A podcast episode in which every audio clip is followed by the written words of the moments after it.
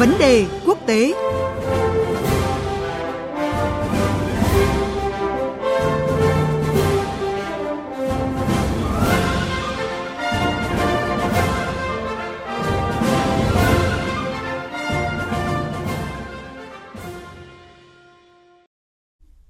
Quý vị và các bạn, tiến trình đàm phán hòa bình Trung Đông vừa có tín hiệu mới khi các nước thuộc nhóm bộ tứ gồm Ai Cập, Jordani, Pháp và Đức đã nối lại các cuộc gặp gỡ hồi đầu tuần ở thủ đô Cairo, Ai Cập. Dư luận khá kỳ vọng vào sự kiện này bởi nhìn lại thời gian qua, bất chấp nỗ lực của cộng đồng quốc tế, các cuộc đàm phán giữa Israel và Palestine vốn bế tắc từ năm 2014 vẫn chưa có bất cứ triển vọng sáng sủa nào. Đặc biệt trong bối cảnh Mỹ sắp có chính quyền mới, còn khu vực Trung Đông cũng có hàng loạt chiến địa địa chính trị. Đâu sẽ là triển vọng cho tiến trình hòa bình Trung Đông trong thời gian tới? Biên tập viên Phương Hoa có cuộc trao đổi với phóng viên Tuấn Nguyễn, thường trú Đài tiếng nói Việt Nam tại Ai Cập, theo dõi khu vực Trung Đông về nội dung này. Xin mời biên tập viên Phương Hoa. Vâng, xin chào anh Tuấn Nguyễn ạ. Xin chào biên tập viên Phương Hoa và quý vị thính giả. Thưa anh, trước hết, sau một số cuộc gặp ờ, không có kết quả nào đáng chú ý hồi năm ngoái thì cuộc gặp mới nhất của nhóm bộ tứ về hòa bình Trung Đông vừa diễn ra tại Ai Cập ờ, có gợi mở những cái tín hiệu nào khả quan hay không thưa anh ạ? Vâng, cuộc họp hôm 11 tháng 1 vừa qua giữa Ngoại trưởng nhóm bộ tứ Munich gồm Ai Cập, Jordani, Pháp và Đức tại thủ đô Cairo là cuộc họp thứ tư của nhóm kể từ đầu năm 2020 nhằm mục đích bàn về cách thức phối hợp và tham vấn thúc đẩy tiến trình hòa bình Trung Đông hướng tới một nền hòa bình công bằng, toàn diện và lâu dài. Các ngoại trưởng đã nhất trí thông qua tuyên bố 11 điểm, trong đó nổi bật là việc nhấn mạnh vào giải pháp hai nhà nước là một yêu cầu tất yếu để đạt được hòa bình toàn diện.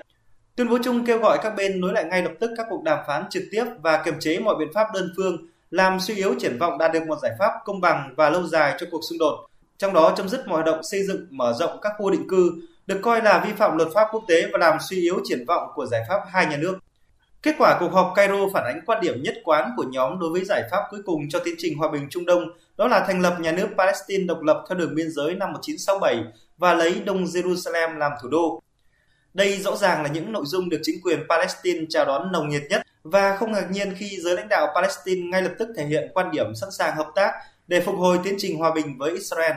Kể từ năm 2014 đến nay, các cuộc hòa đàm giữa chính quyền Palestine và Israel đã liên tục bị đình trệ Đặc biệt dưới thời Tổng thống Donald Trump, giải pháp hai nhà nước gần như không tồn tại do chính sách thiên vị Israel của chính quyền Mỹ. Tuy nhiên, với việc Đảng Dân Chủ giành chiến thắng trong cuộc bầu cử Tổng thống Mỹ năm 2020,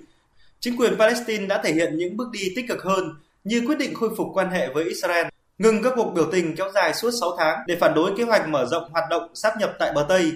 Về nội bộ, các phe phái Palestine cũng đang nỗ lực hòa giải tình trạng chia rẽ hướng tới tổ chức các cuộc bầu cử lần đầu tiên kể từ năm 2006, qua đó mở đường cho các cuộc đàm phán trong tương lai với Israel.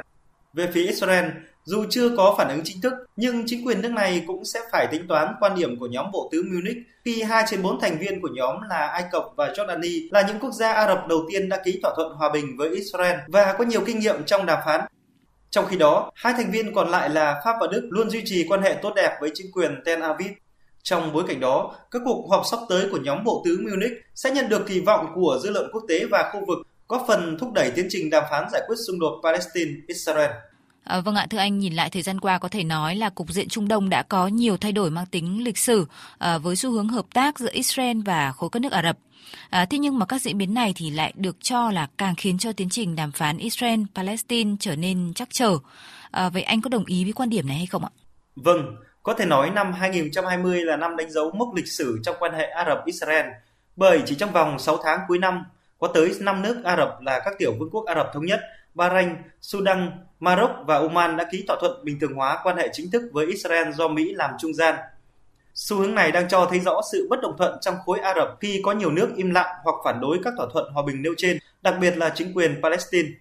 Tuy nhiên, khi nhìn lại thời điểm trước khi các thỏa thuận hòa bình được ký kết, Việc thúc đẩy tiến trình đàm phán Palestine-Israel theo sáng kiến hòa bình Ả Rập năm 2002 luôn là một trong những trọng tâm được đề cập trong các hội nghị thượng đỉnh Ả Rập hàng năm. Tuy nhiên, các tuyên bố đưa ra gần như chỉ mang tính chất tượng trưng và không được thúc đẩy một cách quyết liệt. Đồng thời, Ai Cập và Jordani là hai quốc gia Ả Rập đầu tiên ký thỏa thuận hòa bình với Israel lại đang đóng vai trò tích cực nhất trong thúc đẩy nối lại các cuộc đàm phán hòa bình Trung Đông. Do vậy, chúng ta hoàn toàn có thể hy vọng rằng Việc có thêm nhiều nước Ả Rập bình thường hóa quan hệ với Israel sẽ giúp các nước này tham gia hiệu quả và trực tiếp hơn vào việc giải quyết xung đột dai dẳng trong quan hệ Israel-Palestine, góp phần mang lại hòa bình, ổn định cho khu vực. Vâng thưa anh ạ, trong loạt chuyển biến địa chính trị tại Trung Đông thì không thể không nhắc tới yếu tố Mỹ. À, thưa anh, trong suốt nhiệm kỳ của Tổng thống Donald Trump thì tiến trình đàm phán hòa bình Trung Đông vốn đã bế tắc thì càng đi vào ngõ cụt khi mà Mỹ liên tục có các động thái khiến cho Palestine tức giận, ví dụ như là à, công nhận Jerusalem là thủ đô của Israel hay là rời đại sứ quán Mỹ từ Tel Aviv đến thành phố này. À, tuy nhiên thì dư luận liệu là có thể kỳ vọng vào chính quyền mới tại Mỹ à, dưới thời Tổng thống đắc cử Joe Biden với quan điểm ủng hộ à, giải pháp hai nhà nước hay không thưa anh ạ? Đúng vậy thưa chị Phương Hoa, như tôi đã phân tích ở trên, chính quyền Mỹ dưới thời Tổng thống Donald Trump đã đảo ngược chính sách qua nhiều thập kỷ trong bảo trợ cho tiến trình đàm phán hòa bình Trung Đông khi có những bước đi được đánh giá là thiên vị rõ ràng cho Israel, khiến quan hệ Palestine-Israel luôn ở trong tình trạng căng thẳng và làm suy yếu nỗ lực chung của cộng đồng quốc tế, buộc chính quyền Palestine phải từ chối vai trò trung gian của Mỹ và đóng sập các cái cửa đối thoại. Vì vậy, dư luận khu vực và người Palestine có quyền hy vọng vào triển vọng tốt đẹp hơn dưới thời tân Tổng thống Joe Biden, là người đã cam kết ủng hộ tính hợp pháp của giải pháp hai nhà nước để khôi phục tiến trình hòa bình, tái viện trợ dưới mọi hình thức cho người Palestine và phản đối hoạt động xây dựng các khu định cư.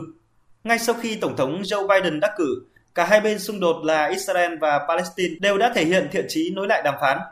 Israel khẳng định tuân thủ mọi thỏa thuận đã ký với Palestine trong khi chính quyền Palestine bày tỏ sẵn sàng quay trở lại đàm phán mà không cần điều kiện tiên quyết. Tuy nhiên, theo đánh giá của các chuyên gia khu vực, khó khăn mà chính quyền tân tổng thống Joe Biden phải đối mặt có thể đến từ việc phải giải quyết những di sản mà chính quyền Donald Trump để lại trong vấn đề hòa bình Trung Đông như các hành động chuyển đại sứ quán Mỹ từ Tel Aviv tới Jerusalem, cắt nguồn tài trợ của Mỹ dành cho cơ quan Liên Hợp Quốc về bảo trợ người tị nạn Palestine hay đóng cửa văn phòng tổ chức giải phóng Palestine tại Washington. Bên cạnh đó, chính quyền mới ở Mỹ cũng đứng trước áp lực phải tìm ra cách tiếp cận mới, đặc biệt trong quan hệ với Israel để thúc đẩy xây dựng một nền hòa bình lâu dài tại Trung Đông, thay thế cách tiếp cận truyền thống không mang lại hiệu quả. Vâng, cảm ơn anh vì những thông tin và phân tích vừa rồi. Vâng, xin cảm ơn biên tập viên Phương Hoa và phóng viên Tuấn Nguyễn thường trú Đài Tiếng Nói Việt Nam tại Ai Cập theo dõi khu vực Trung Đông với những phân tích về triển vọng khai thông bế tắc đàm phán hòa bình Trung Đông trong một vấn đề quốc tế hôm nay.